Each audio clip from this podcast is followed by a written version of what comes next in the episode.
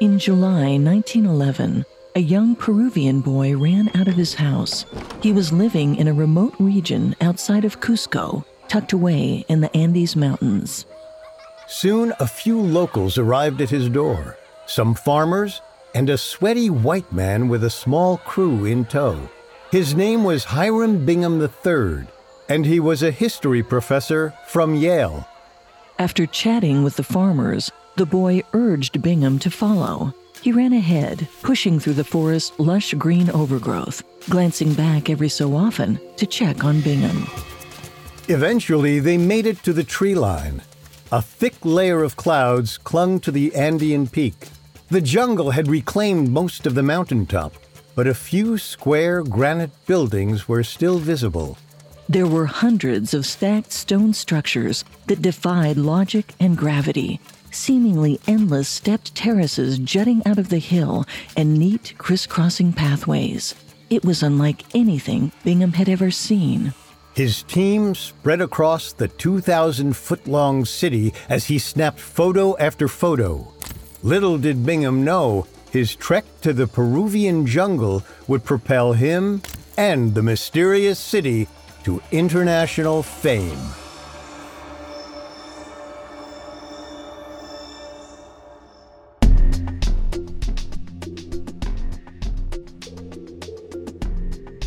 Welcome to Unexplained Mysteries, a Spotify original from Parcast.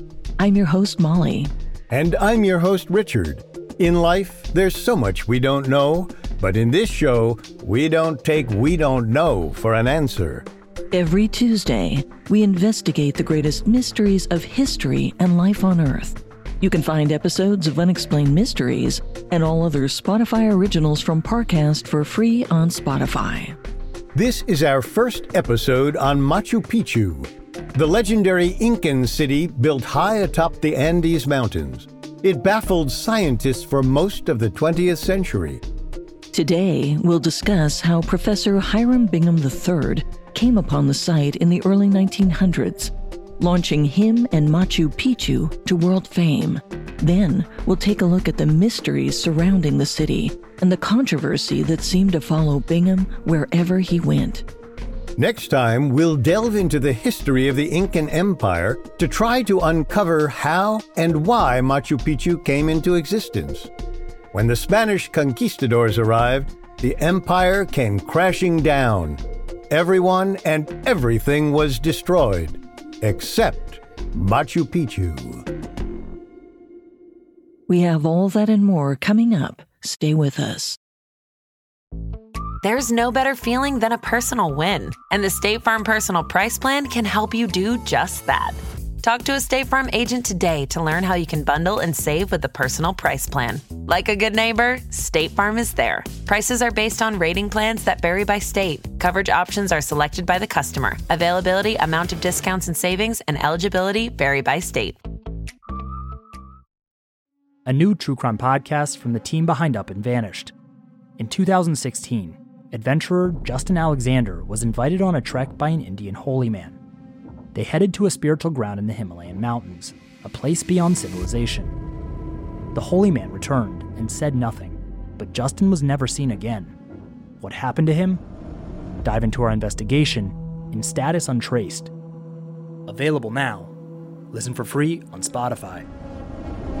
It feels like we're all being told to go on this diet, take that supplement. Ozempic will give you depression, but you know what'll cure that? Weed. Or you could try to balance your hormones. At Science Versus, we're like, what the f is going on?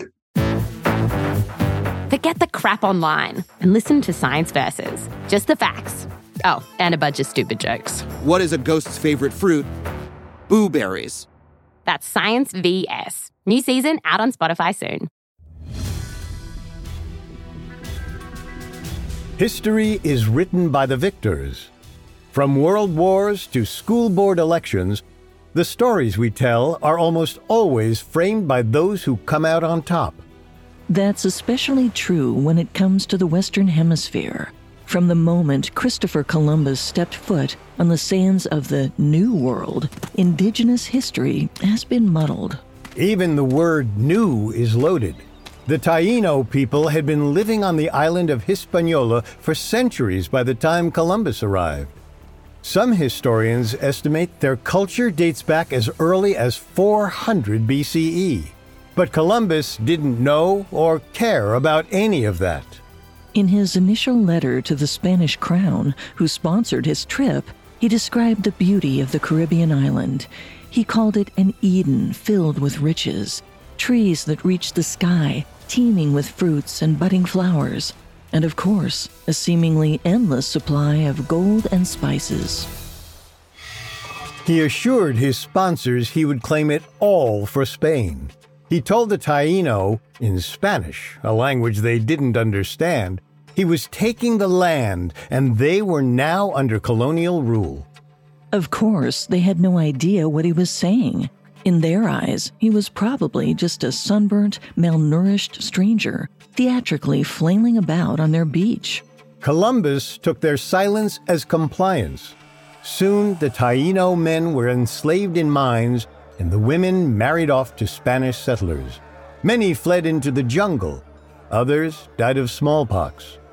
A few decades later, a majority of the island's Taino population had been wiped out by a combination of disease and subjugation. But that's not the story generations of American children learned in an elementary school rhyme. You know, the one that begins in 1492 Columbus sailed the ocean blue.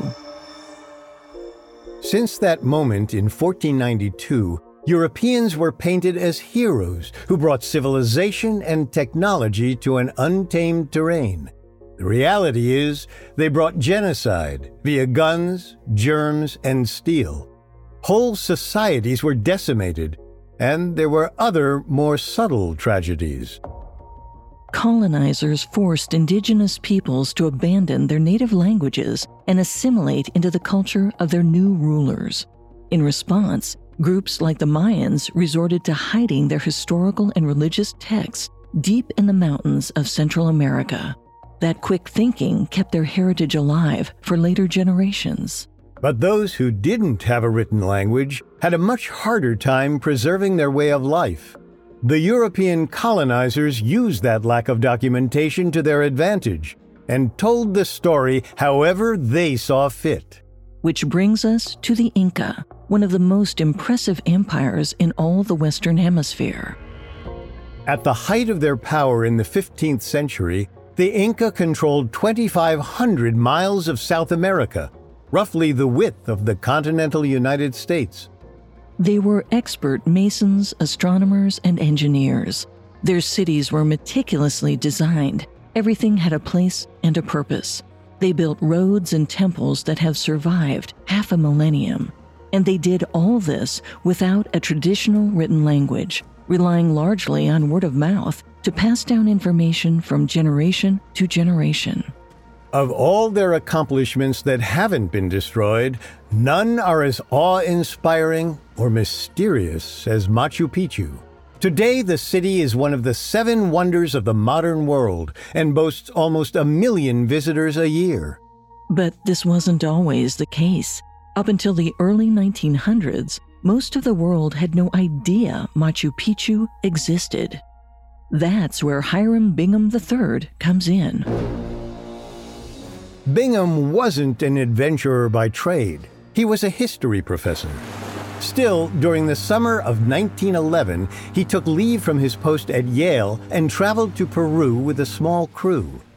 At the time, almost all the information the West had about the Inca came from Spanish records, which, as we established earlier, were very skewed.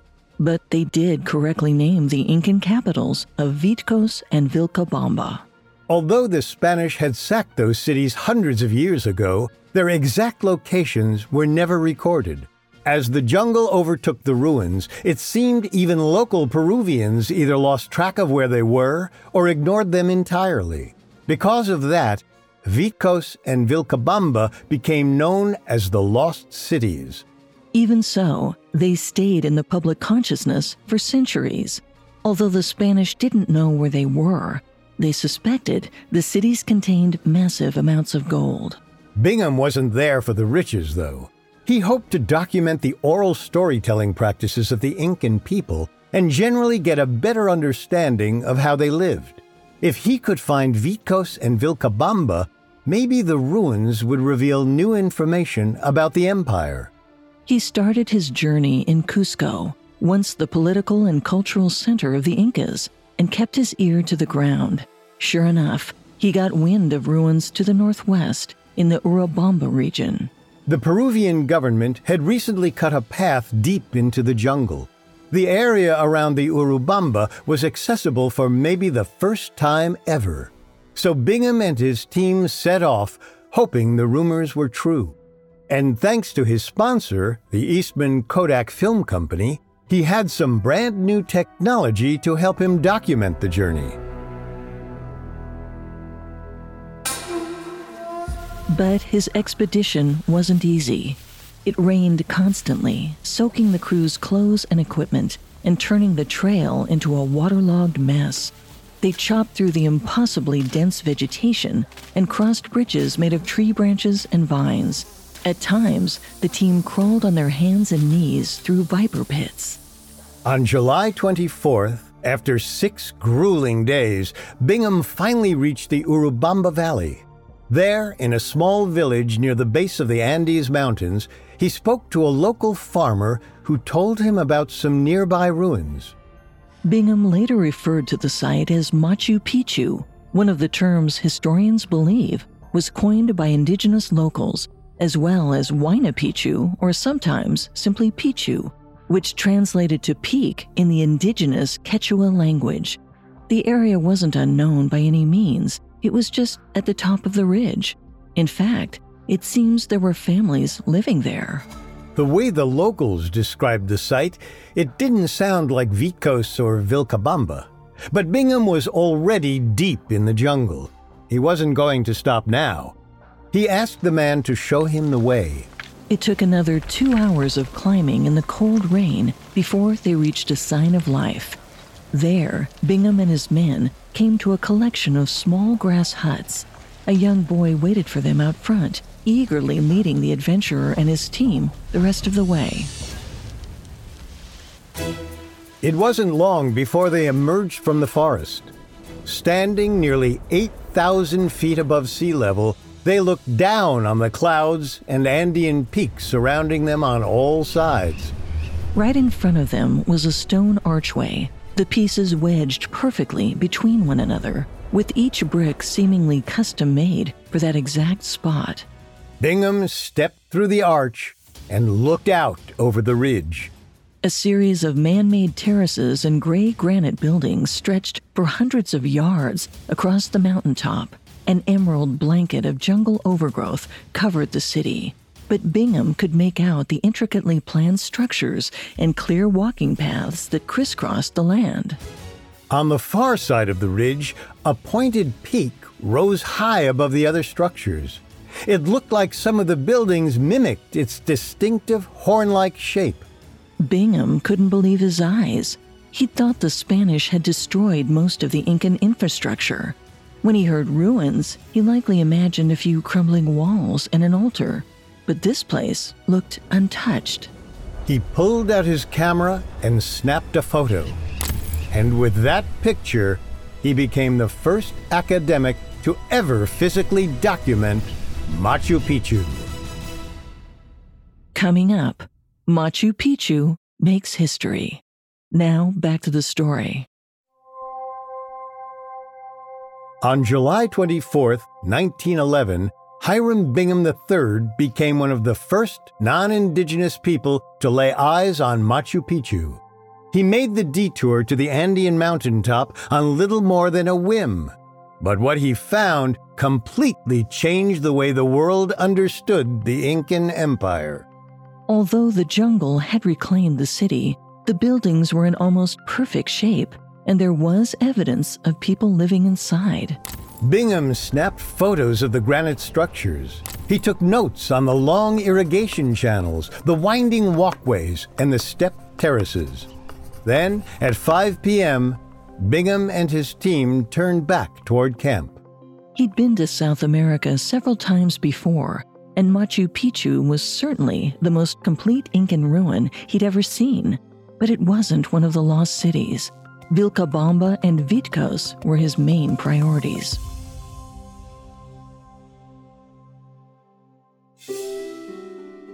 Over the next few weeks, his team continued on the valleys of Peru, winding their way alongside the Vilcabamba River. Before long, he made good on his promise to Kodak. He found Vitcos. Shortly after that, the team crossed over the Andes into the Amazon basin. There, in the region known as Espiritu Pampa, or the Plain of the Ghosts, they came upon the last capital of the Incan Empire, Vilcabamba. However, this was a bittersweet victory.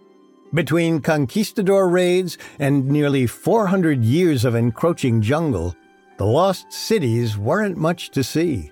In fact, it wasn't clear at first if they were actually the cities they'd been looking for. They paled in comparison to Machu Picchu. Bingham was desperate to go back to the mountaintop city, this time for a proper excavation. But his expedition was over, his funding gone. He had to return to Yale. Back in the United States, Bingham showed the pictures to Kodak, and the company fell in love. It didn't take long for him to get his wish. They were eager to finance a second expedition, supplying him with whatever cameras, equipment, and film he needed. News of the mysterious city in the Andes spread throughout academia, drawing in another sponsor, the biggest name in global exploration, National Geographic.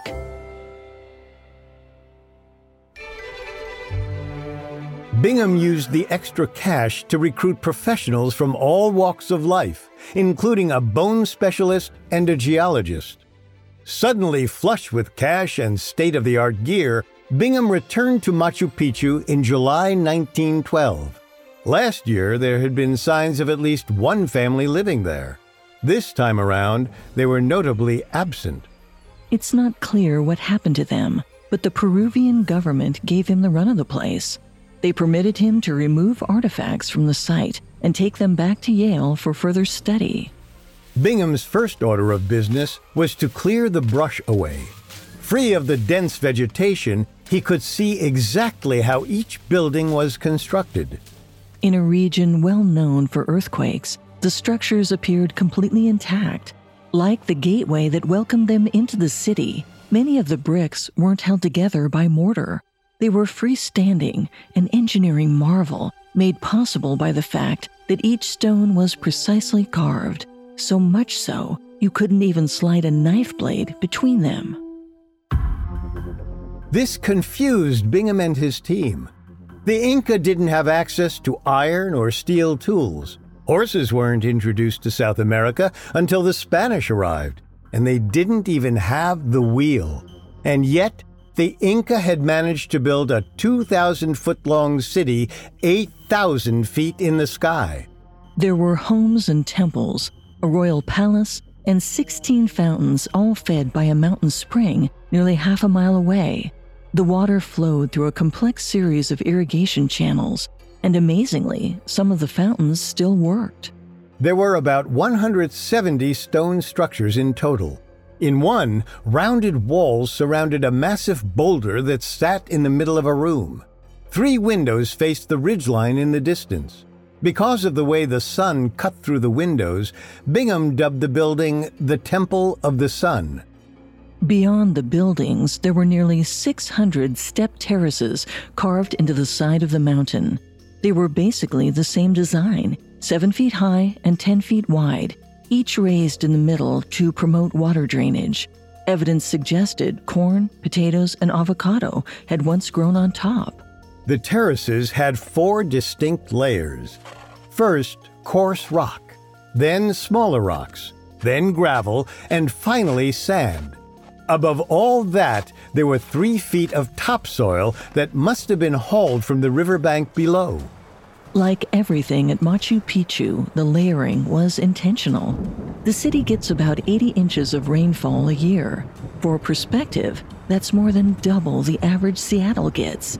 That, combined with the region's frequent earthquakes, means the area is prone to mudslides. So even if the Spanish never sacked the city, Mother Nature should have. And the Inca must have known that. So they designed the terraces to drain water while maintaining structural integrity. They were actually holding up the city, keeping it from sliding off the ridge and into the river valley below. Engineers have estimated about 60% of the construction on Machu Picchu is actually underground. Bingham couldn't get enough. Between his two expeditions, he took copious notes and nearly 2,500 photos. He developed them right then and there, which was an accomplishment in itself. The trickle of the mountain spring didn't provide enough water to mix with the chemicals, so his team hauled water from another river, 1,600 feet below. As he inspected the photos, Bingham marveled at the impressive engineering, hydrology, and physics. No one on his team, including him, could figure out how the Inca managed such a feat. But beyond that, another question stumped Bingham why the Inca built the city. It wasn't near a crossroads or a port or a major body of water. It was far away from their population center. Nothing about Machu Picchu made sense. And since there weren't any written records from the Inca, all Bingham and his team could do was keep digging. As they excavated the land, they came upon a burial cave. And then another, and another. Within a matter of days, the crew uncovered 100 grave sites. From what the bone expert could tell, a majority of the skeletons were female, which made Bingham wonder if Machu Picchu was home to something the Spanish observed at the time of their conquest. Perhaps, he theorized, it was a convent for the Virgins of the Sun, a sect of Inca holy women who worshipped Inti, the sun god. Historians at that time already believed these women were chosen between the ages of 8 and 15 for their beauty and talent and taken from their families to live in isolated temples. There they took a vow of chastity and spent their days making clothing for the high priests. During important religious ceremonies, they essentially acted as caterers. Some of these women were eventually sacrificed to Inti, others subjugated to marriage to nobles. But Bingham didn't have anything in the way of facts. This was all speculation. In the end, he returned to the U.S. in November 1912 with more questions than answers. And despite all the unknowns, it wouldn't be long before his exploration became a worldwide phenomenon. Coming up, Hiram Bingham hits the big time. Now, back to the story. After back to back expeditions to the Andes, Hiram Bingham III had a career's worth of material. He'd found the lost cities of Vitcos and Vilcabamba and was thought to be the first outsider to lay eyes on the mysterious Machu Picchu. While he knew what he'd found was truly remarkable, he didn't know exactly what it was. Neither did his sponsors, National Geographic and Kodak. But they didn't seem to care. The photos spoke for themselves. Although he was an amateur photographer, Bingham had developed a great eye. Kodak would go on to use his photos in ad campaigns. The photos would promote their products for decades to come. For their part, National Geographic was so impressed with Bingham's work, they dedicated their April 1913 issue to Machu Picchu. Its pages featured hundreds of his photos. It was a huge hit, capturing the imagination of adventurers around the world. The city's murky origins only added to the intrigue. Within a matter of months, Machu Picchu shot from relative obscurity to one of the most famous places in the world. And as its star rose, so did Hiram Bingham's. As far as Western media was concerned, Bingham was the lone authority on the site, so they pressed Bingham for answers. And he was happy to oblige. In his book, Lost City of the Incas, Bingham claimed Machu Picchu was the last capital of the Inca, the lost city of Vilcabamba.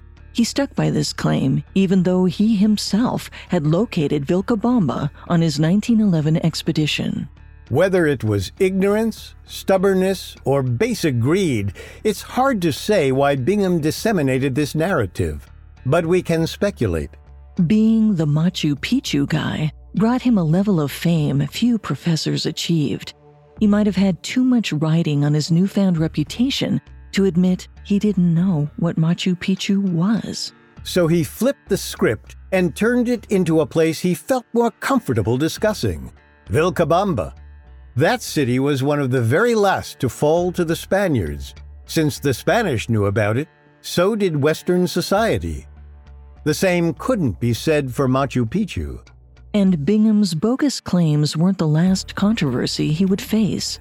Although the Peruvian government had allowed him to take artifacts from Machu Picchu back to Yale, they still owned them.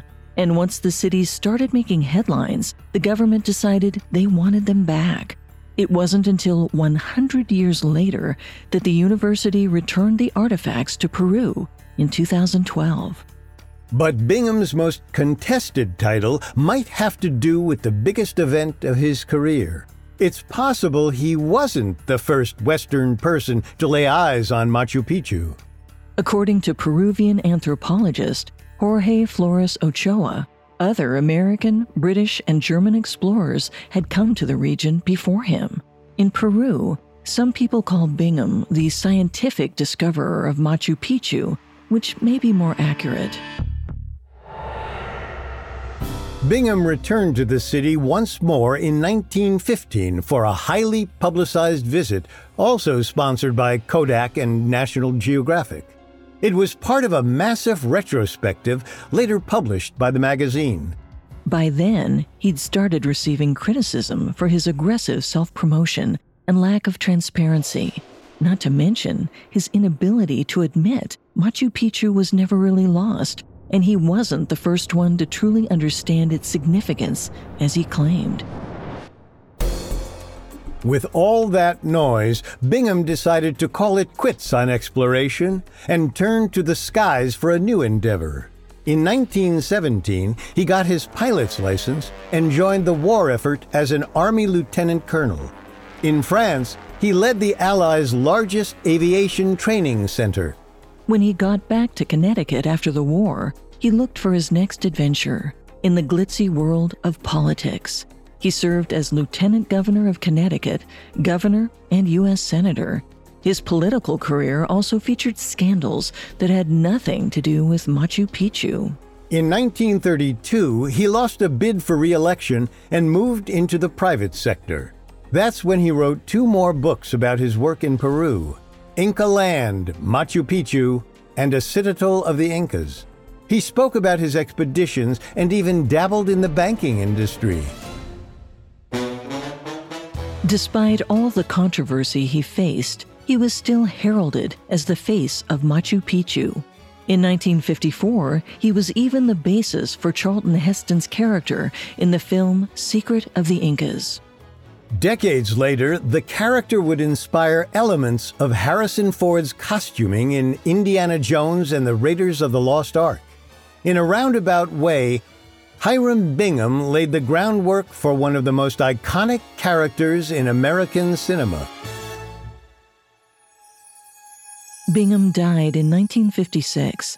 Afterward, the site he located in the Espiritu Pampa region was confirmed to be Vilcabamba. But his passing didn't dampen the public obsession with the legendary city high above the clouds or the Incas who built it. More archaeologists and geologists flooded the Andes, desperate to fill in the gaps. Everything around Machu Picchu remained incredibly murky throughout the middle of the 20th century, especially when geologists discovered the city was built directly on top of not one, but two active fault lines. Now, the building's unique stacked stone design seemed even more amazing than before. Experts realized the lack of mortar allowed the stones to bounce during an earthquake and immediately resettle without collapsing. The engineering bordered on genius. Scholars eventually managed to crack a few more of the mysteries around Machu Picchu, including the spectacular Temple of the Sun. It turned out it wasn't a temple at all, but a calendar. During the winter solstice, which happens in June in the southern hemisphere, the sun shines directly through the center window of the rounded structure. The rays splash across the giant boulder in the middle, cutting it neatly in two. This allowed the Inca to accurately keep track of the days from May to August. But there were other aspects of the city experts couldn't attribute to the Incas' intimate knowledge of astrology. For example, some of the lintels, the top part of the doorway, weighed more than three tons. Archaeologists couldn't figure out how the Inca lifted the massive boulders without a crane. Since the Inca didn't leave a written record explaining these feats, the public was left to speculate. The theories were as colorful as ever, ranging from magical anti gravity tablets to alien intervention. To uncover the truth about Machu Picchu, scholars had to dig deep into the brutal rise and harrowing fall of the Incan Empire. And while the truth might not be stranger than fiction, it was certainly bloodier.